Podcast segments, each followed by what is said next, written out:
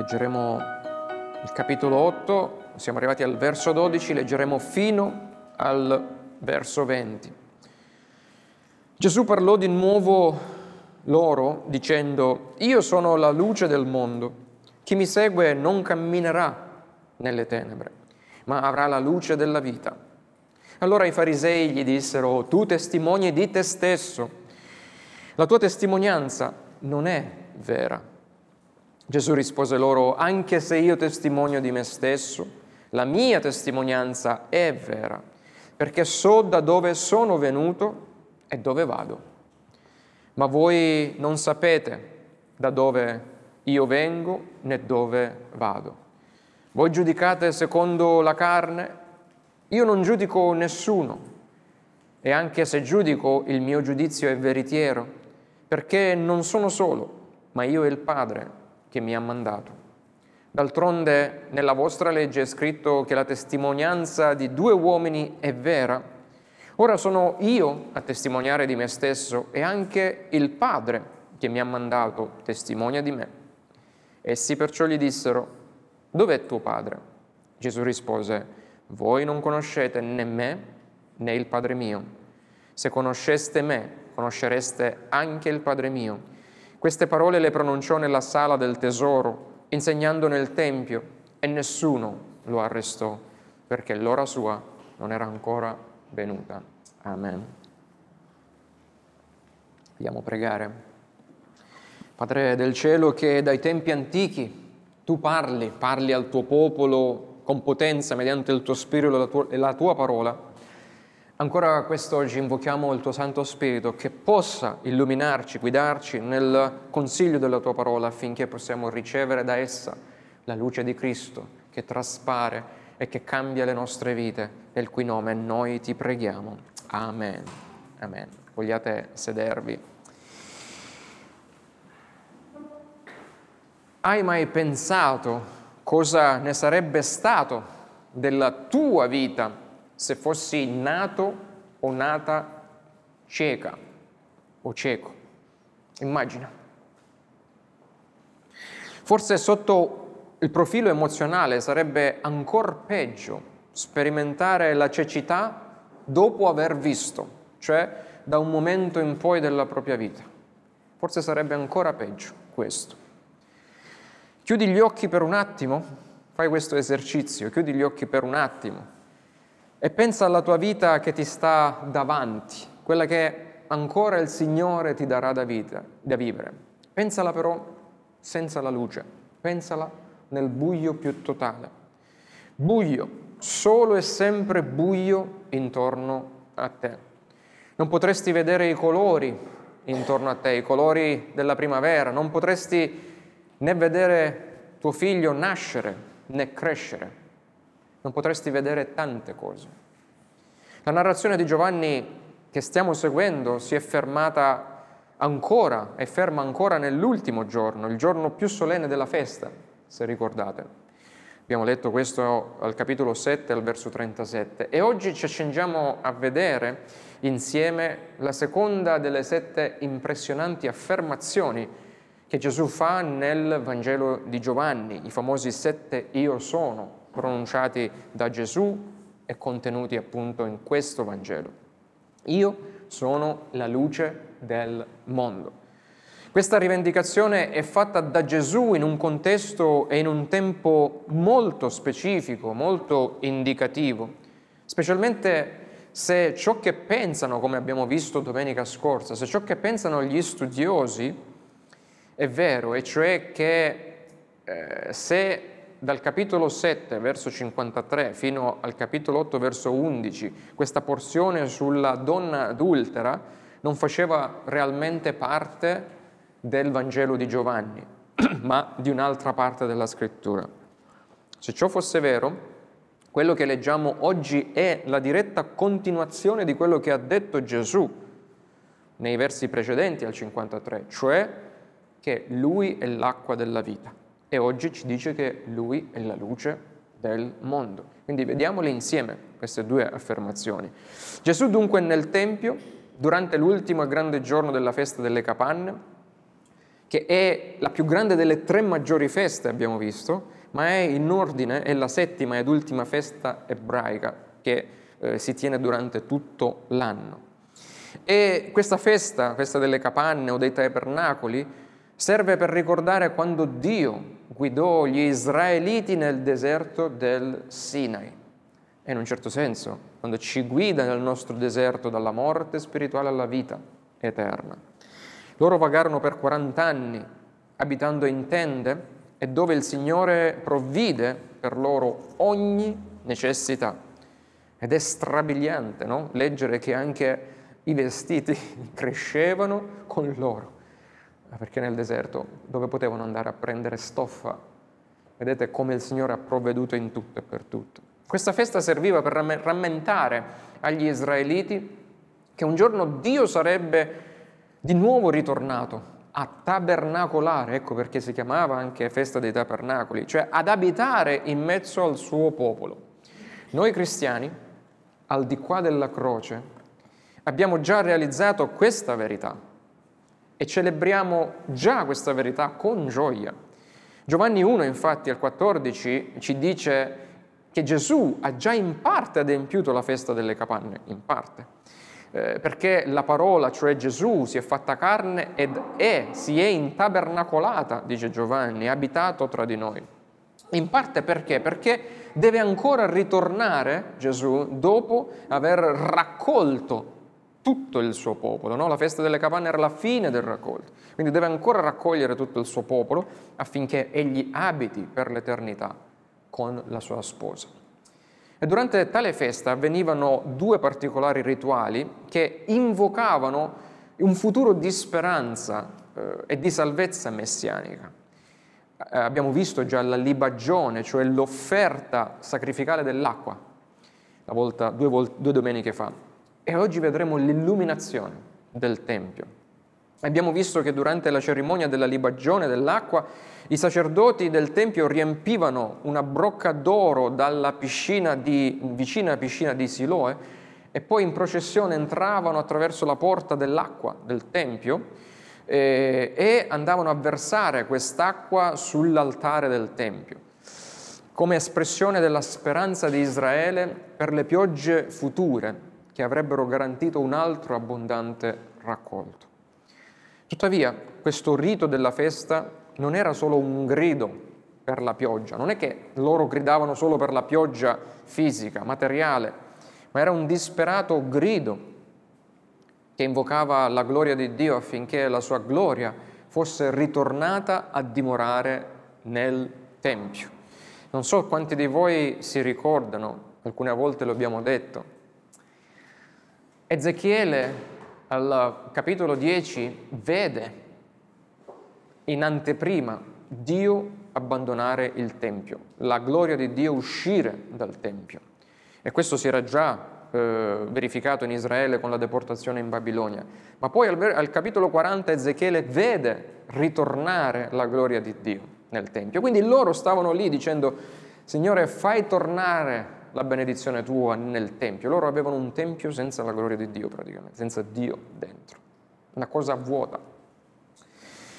E, tuttavia però, eh, come vediamo, eh, Gesù ci spiega che quell'acqua viva che doveva ritornare, secondo loro, a dimorare nel Tempio era lo Spirito Santo, che sarebbe sì arrivato, ma non più nel Tempio fisico di Gerusalemme, ma nel Tempio vivente della Chiesa di Cristo.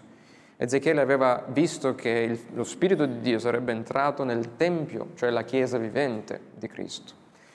Come abbiamo visto due domeniche fa, fu nel culmine di questa cerimonia che Gesù si alzò in piedi e gridò a gran voce, se qualcuno ha sete, venga a me e beva, venga a riempirsi di questo Spirito. Chi crede in me, come ha detto la Sacra Scrittura, da dentro di lui sgorgeranno fiumi di acqua viva, cioè sarà vivo per l'eternità. Gesù si sta presentando come l'unica soluzione alla loro e alla nostra siccità spirituale e che la vera acqua della vita era già alla loro portata mentre loro mendicavano acqua fisica da Dio. Così anche per noi Cristo è alla portata di tutti coloro che oggi si vogliono dissetare. Dunque perciò, dopo che egli ebbe detto questo, alcuni dichiararono, è veramente questo il Messia che stiamo aspettando?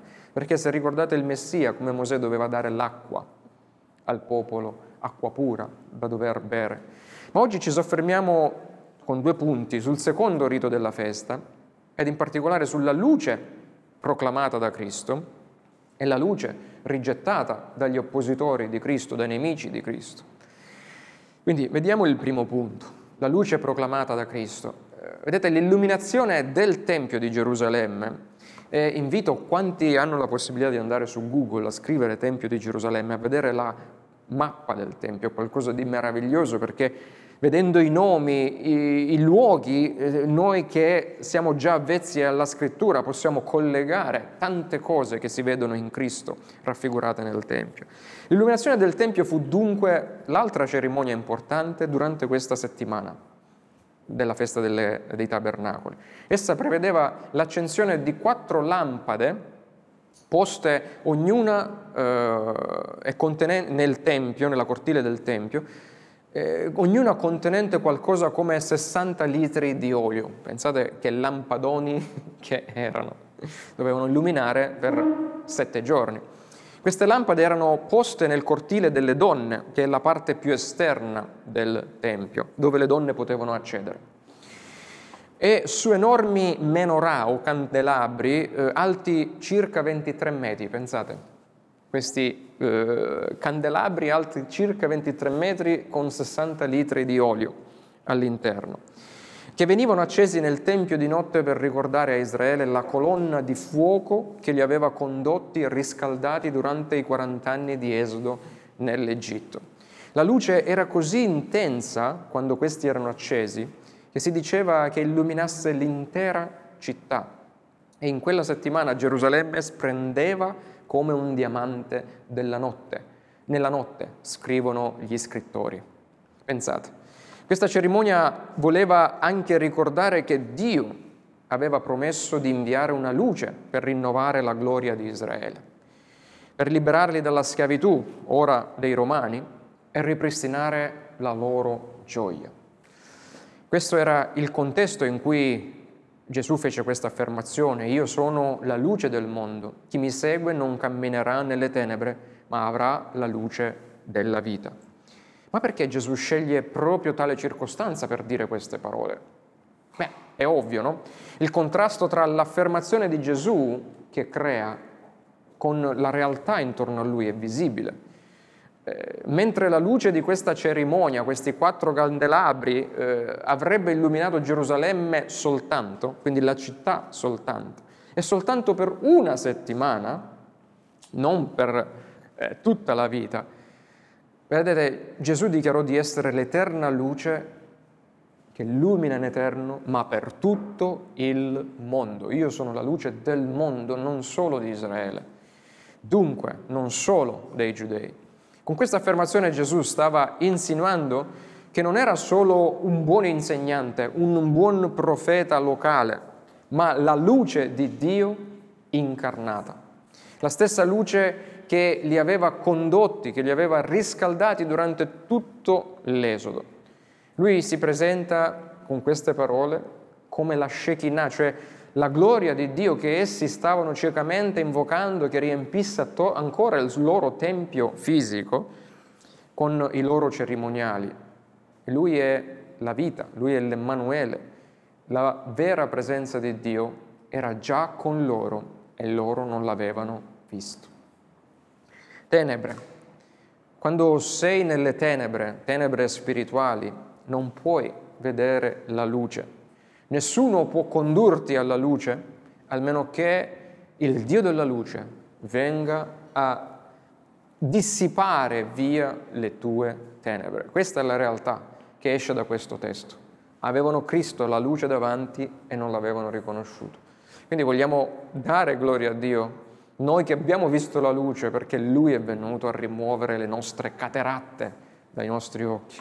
Dunque quando Gesù proclamò io sono la luce del mondo, la folla avrebbe dovuto sapere che egli stesse rivendicando di essere il Messia. Verso 20, al verso 20 leggiamo che Gesù pronunciò queste parole nel luogo del tesoro, insegnando nel Tempio, cioè nel cortile delle donne, il posto più affollato che pullulava di gente, e lui dice io sono la luce del mondo. E gli israeliti conoscevano bene le profezie. Abbiamo letto adesso eh, prima, la prima lettura in eh, Isaia 49, ed è chiaro se adesso ripercorrete quella lettura alla luce di quello che dice Gesù, è chiaro che stava parlando di Gesù, ma non solo Isaia 49, anche Isaia 42, 50, 53, scritture riguardanti o profezie riguardanti il servo del Signore, che abbiamo letto e che leggeremo, se Dio ci dà grazia ancora nei prossimi giorni della nostra vita. Il Cristo sarebbe stato mandato per essere la luce di tutte le nazioni. E sempre Isaia, capitolo 9, profetizza, il popolo che camminava nelle tenebre ha visto una grande luce. Vedete come dovevano riconoscere tutto questo, perché erano loro avvezzi della scrittura. Su coloro che abitavano nel paese dell'ombra della morte si è levata una luce. E poi Giovanni, capitolo 1, avrebbe poi chiaramente scritto la parola era presso Dio e si è incarnata tra noi. La parola era Dio e per mezzo della parola tutto è stato fatto. La parola è la vita e la luce degli uomini. Ma, qui è il problema, ma la luce risplende nelle tenebre e le tenebre non l'hanno compresa. La luce ovviamente è una magnifica e ricca, ricchissima metafora che, se, che non è usata solo dall'Antico, nel, dal Nuovo Testamento, nel Nuovo Testamento, ma tutta l'umanità stessa nel suo quotidiano associa la luce a qualcosa di buono e l'oscurità a qualcosa di negativo. Non è così? La luce in tutti i popoli è l'antidoto, ciò che scaccia via le tenebre. Tutti sanno che la luce è indispensabile per mostrare la realtà delle cose.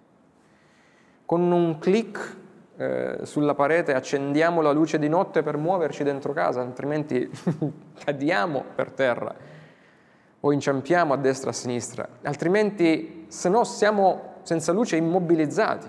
Ma non solo, la luce interagisce, la luce interagisce con la materia e definisce i contorni no, delle cose. Senza luce tutto è piatto, ma definisce anche i colori di ogni cosa. Senza luce tutto è nero, con la luce tutto è colorato. Domanda, perché quando una sarta, e io mi ricordo di mia mamma, sceglie un tessuto lo vuole vedere alla luce del sole e non alla luce no, artificiale? Perché un'arancia, un frutto, un arancio è arancione e non verde, per dire, no? Perché quando il raggio di luce naturale, così come è stato creato da Dio, incontra qualsiasi cosa, qualsiasi oggetto, fa risaltare proprio quel colore specifico di quel qualcosa. Pensate, la luce è bianca, no? fisicamente è bianca, ma quando incontra qualsiasi cosa, compresi noi, viene riflessa e quella parte di eh, onda magnetica no? che viene riflessa dà il colore. Quindi Dio con la sua luce colora l'intero creato. Quando la sua luce colpisce ogni cosa, restituisce il colore che Dio ha voluto per quel qualcosa. E ora pensate, andate nella caverna più profonda che possiate immaginare, o chi ha studiato geografia, nella fossa delle Marianne, il punto più basso della Terra coperto da 11.000 metri e forse più di acqua di mare. Lì non entra la luce, lì non c'è luce e infatti lì niente colorato. Dunque la luce è quel potere attivo che arriva e dissipa l'oscurità e dà vita alle cose, no? Noi stessi usiamo vedere la conversione a Cristo come un passare dall'oscurità alla luce e i credenti diventano essi stessi poi riflettori no? della luce di Cristo, così come questo tavolo riflette il colore quando la luce lo illumina, noi riflettiamo Cristo. Nelle scritture Dio è sempre ammantato nella sua inaccessibile luce. Gesù appare a Saulo sulla via di Damasco e la luce di Cristo lo acceca. I discepoli raccontano l'esperienza della trasfigurazione, testimoniarono che la luce della deità irradiò attraverso Cristo. E pensate, cosa ci dice questo? Che il Signore non stava semplicemente riflettendo una luce, la luce di Dio, ma come accadde per esempio con Mosè, dopo aver visto Dio no, di spalla, scese dal monte con il volto raggiante di una gloria riflessa. Cristo sul monte non fu come Mosè sul Sinai. Sul monte della trasfigurazione Cristo era la sorgente stessa della luce, era la luce stessa. E in quell'occasione la deità di Cristo, scrivono eh, gli studiosi, esplose attraverso il velo della sua umanità, cioè la luce di Dio traspirò fuori dall'umanità di Cristo. Nella Bibbia la luce è accostata alla vera conoscenza, alla vera santità, alla vera gioia, mentre le tenebre all'ignoranza, all'errore, alla depravazione, alla miseria. I credenti sono schiavi, sono, scusate, i credenti sono chiamati figli di luce perché sono nati da luce e camminano secondo la luce e riflettono la luce di Cristo. Non sono così purtroppo i non credenti, che vagabondano come ciechi al guinzaglio di Satana nelle loro fitte tenebre. La luce è sempre accostata con l'attività divina. Vedi per esempio Genesi 1.3, quando lui parla sia la luce, la luce fu, la prima cosa. E Gesù Cristo è la luce della verità che dissipa via ogni menzogna. Gesù Cristo è la luce della saggezza che dissipa via ogni ignoranza. Stiamo vedendo quel catechismo, no?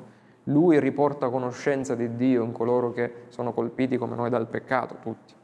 Gesù Cristo è la luce della santità che dissipa la nostra impurità e Gesù Cristo è la luce della gioia che dissipa il nostro dolore, è la luce della vita che dissipa l'oscurità della nostra morte.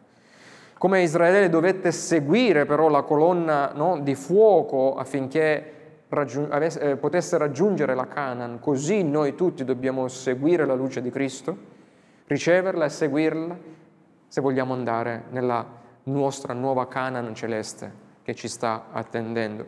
Vedete, la disubbidienza di Adamo ha gettato tutta l'umanità nella più profonda cecità spirituale.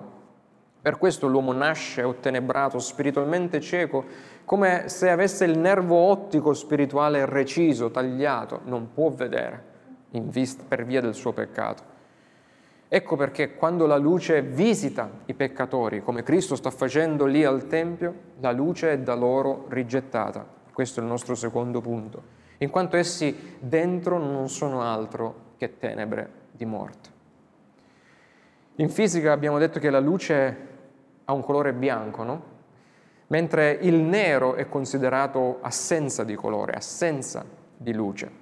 E allo stesso modo il non credente che non riceve la luce di Cristo non può rifletterla semplicemente perché in esso vi è assenza della vita di Cristo. Se Dio non avesse eletto alcuni, ridandogli un nuovo cuore pulsante, dei nuovi occhi per vedere, nessuno di noi avrebbe visto e ricevuto la vera luce, venuta per spazzare via le tenebre di ognuno di noi. Quindi non giudichiamo frettolosamente coloro che stanno rigettando Cristo, come abbiamo detto giovedì scorso. Eh, io, avrei, io avrei scagliato la prima pietra, ha detto qualcuno, perché io ero giusto o giusta. Se fossimo stati lì, noi avremmo scagliato la pietra e non avremmo visto la luce di Cristo a meno che Lui non ci avrebbe aperto gli occhi. L'affermazione è fatta da Gesù rivendicando di essere il Messia, Dio incarnato, è almeno teoricamente compresa da loro. Loro stanno pensando, cioè qua c'è qualcosa che non va e vedremo nella prossima domenica che per altre due volte, quindi per tre volte Gesù dice io sono Dio. E infatti loro cosa, eh, cosa, come li vediamo reagire? Eh, le parole di Gesù, il loro antagonismo cresce e le guide cieche cercano di screditare Gesù, verso 13, dandogli del ciarlatano, semplicemente, dicendo che lui avrebbe potuto inventarsi qualsiasi cosa circa se stesso. E tu puoi dire che sei la luce del mondo, tanto chi può confermarlo? Tanto secondo infatti la legge la sua affermazione non sarebbe stata valida se non fosse stata confermata da due o più testimoni. E qui quando uno dice perché la Trinità, il bello della Trinità, perché la Trinità non ha bisogno di altri testimoni, ma si conferma da se stessa. Questa è la tipica risposta no, dell'incredulo. Dacci altra testimonianza, Gesù. L'incredulo non è mai sazio di prove. Gesù ha dimostrato con parole, con opere e ha adempiuto filo e per segno ogni scrittura. Non vi suona familiare questo comportamento? Anche oggi incontriamo persone che dicono, ah, ma se io potessi vedere questo miracolo, quello, forse crederei. Forse. Di persone che pur avendo occhi per contemplare la creazione che parla di Dio, siamo pieni, ma essi non vogliono leggere nella creazione stessa la firma del loro creatore. La, cru- la cruda realtà, sia allora come oggi, non cambia. Un non credente è un non credente non perché non gli è stata data la possibilità di vedere, perché il creato è lì, ma perché non vogliono vedere la luce che è stata data loro da Cristo. Cristo è la luce che illumina tutto, sia gli eletti che i non eletti, ma non tutti risplendono e riflettono la sua luce, per il semplice fatto che la sua luce illumina tutto, no? E ci dà la possibilità di vivere in questa vita. Noi siamo debitori, siamo colpevoli e responsabili davanti a Lui. Paolo infatti dice al capitolo 1, eh, verso 19 e 20 e poi al capitolo 2 di Romani, dice che nessuno è inescusabile davanti a Dio. Nessuno può dire, ah ma tu non mi hai aperto gli occhi, perché gli occhi nostri sono aperti sul creato. Nessuno è inescusabile davanti a Dio, tutti siamo illuminati della rivelazione generale, cioè della creazione che è il meraviglioso è il meraviglioso palcoscenico su cui ogni giorno va in scena l'opera della salvezza di Dio. È visibile, ma non vogliamo vederla. È come se non bastasse, Dio ci ha anche equipaggiato di una testimonianza interna, perché uno potrebbe dire, ah, ma il cieco non può vedere il creato, il cieco non può meravigliarsi e dire Dio esiste. E no, e Dio ci ha dato anche una luce interna, una testimonianza interna che anche i ciechi fisici possono vedere e anche per esempio i tetraplegici o coloro che sono in stato vegetativo non possono ignorare. Una volta mi fu chiesto una domanda, ma colui che è tetraplegico, cioè colui che è un vegetale vivente, come fa a essere salvato? Può essere salvato o è discriminato? Non è discriminato da Dio.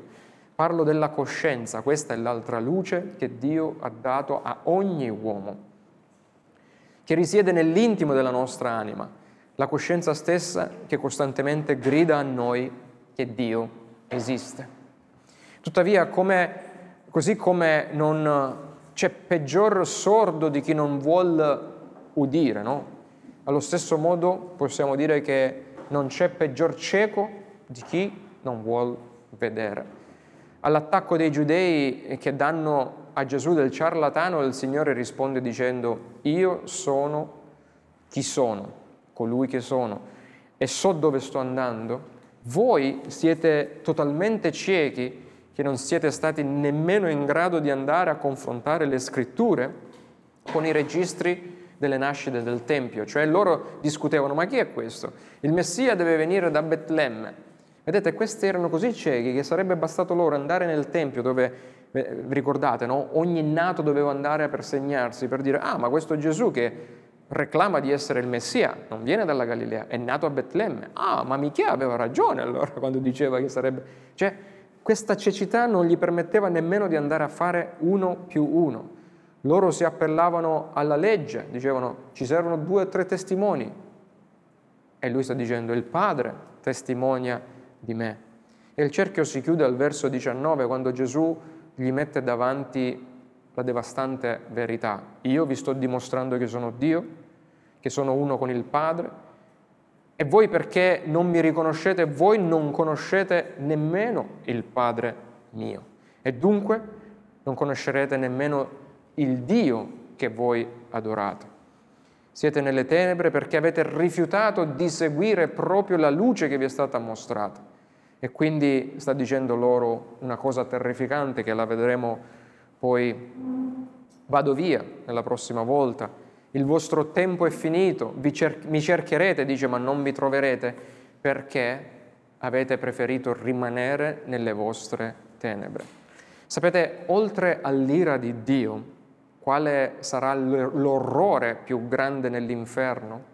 Che, cioè, oltre all'ira sull'impenitente, quale sarà l'orrore più grande all'inferno che dilagnerà i non credenti per l'eternità? C'è un altro, ed è, scritto, ed è detto da Gesù questo, e lo scrive Marco nel suo Vangelo, è il verme che non muore mai.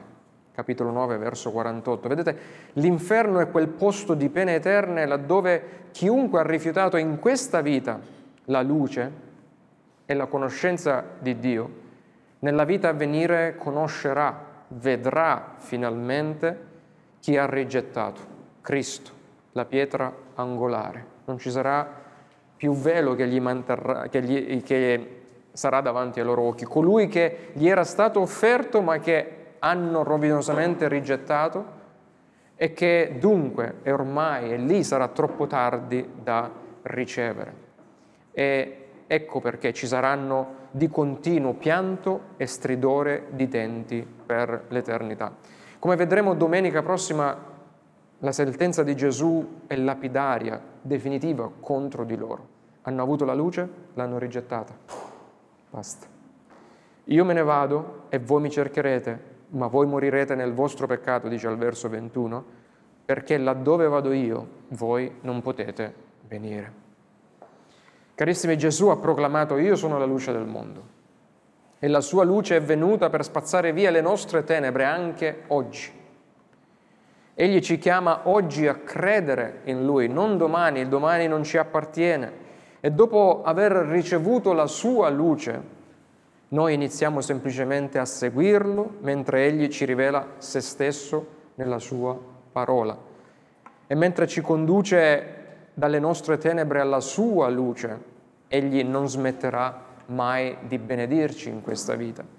Anzi, lo sentiremo sussurrarci Ora voi siete la luce del mondo. Pensate, dopo averci dato la sua luce, egli dice a noi, ora voi siete la luce del mondo. Matteo 5, verso 14. E risplendete molto più della temporanea luce di Gerusalemme nella notte.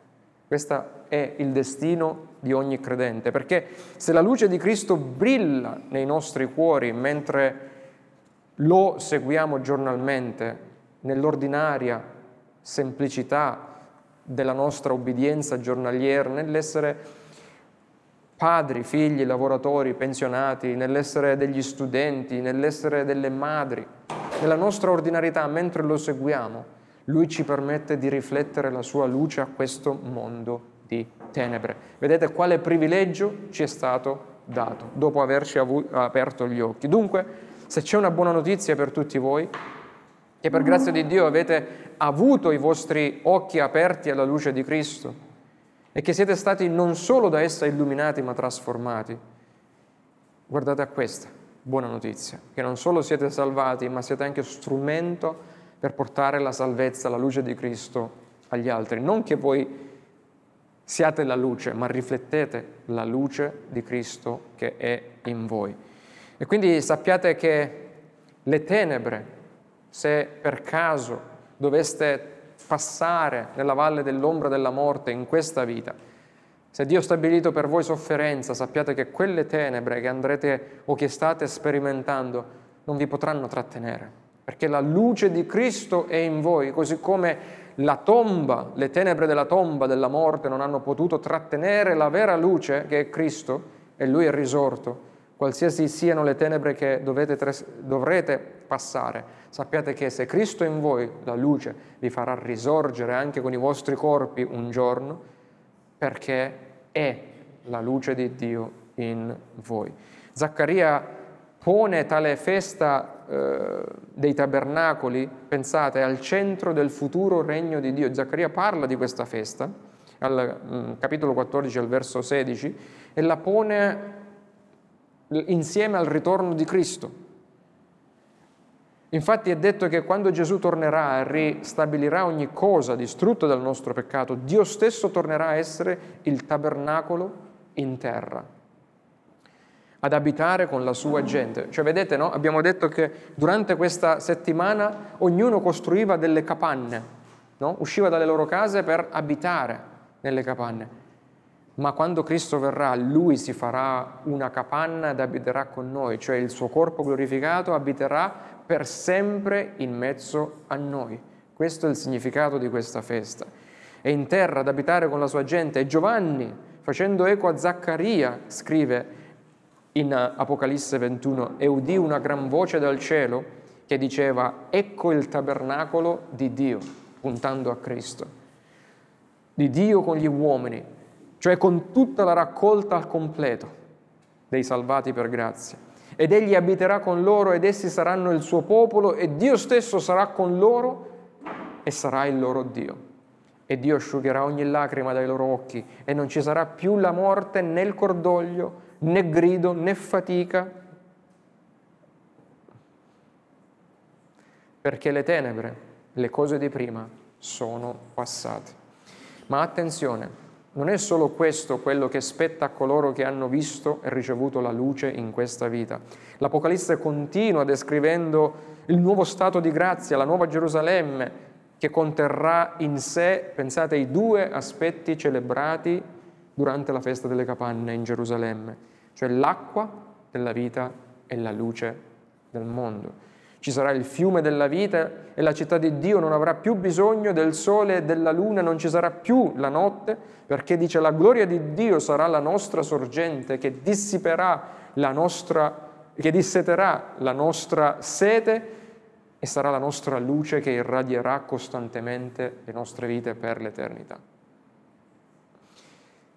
Perché la pietra che i costruttori ciechi hanno rifiutato è diventata pietra angolare per loro, cioè loro pietra d'inciampo e distruzione, ma dice Gesù, e ciò è fatto dal Signore ed è una cosa meravigliosa ai nostri occhi, che invece i nostri occhi che hanno visto invece quella pietra rigeltata da alcuni, per noi è diventata la pietra fondale su cui noi siamo costruiti la nostra pietra angolare su cui la nostra vita è fondata. Per questo gioite, fratelli e sorelle, perché siete già dissetati dall'acqua della vita e siete già illuminati dalla luce del mondo che è in Cristo. Vogliamo pregare. Padre, noi ti ringraziamo perché questo testo dissipa, ci aiuta a comprendere che non solo ha dissipato le tenebre che ci tenevano legati alla morte eterna. Ma la luce del mondo continua ad irrorare le nostre vite, dissipando le tenebre che sono intorno a noi. Anche se un giorno saremo raggiunti dalla notizia che una malattia incurabile può condurci alla morte, quelle tenebre temporanee saranno solo temporanee per noi, perché la luce del Dio vivente dimora in noi attraverso lo Spirito di Cristo. Grazie per questa ferma e sicura speranza che noi abbiamo, che lo stesso Spirito che ha risuscitato Cristo dai morti, dalla tenebra della morte, ci ha dato già la vita spirituale in Cristo, ma risusciterà anche questi corpi mortali. Aiutaci nel mentre ci chiamerai a camminare nelle valli dell'ombra della morte, nelle tenebre della morte, in questa vita, a risplendere della luce di Cristo affinché coloro che sono nelle tenebre possano vedere la differenza tra loro e noi, tra coloro che sono persi e tra coloro che sono in Cristo e che hanno la gioia di Cristo e la luce di Cristo da trasferire a questo mondo. Nel nome di Gesù noi ti preghiamo tutto questo. Amen.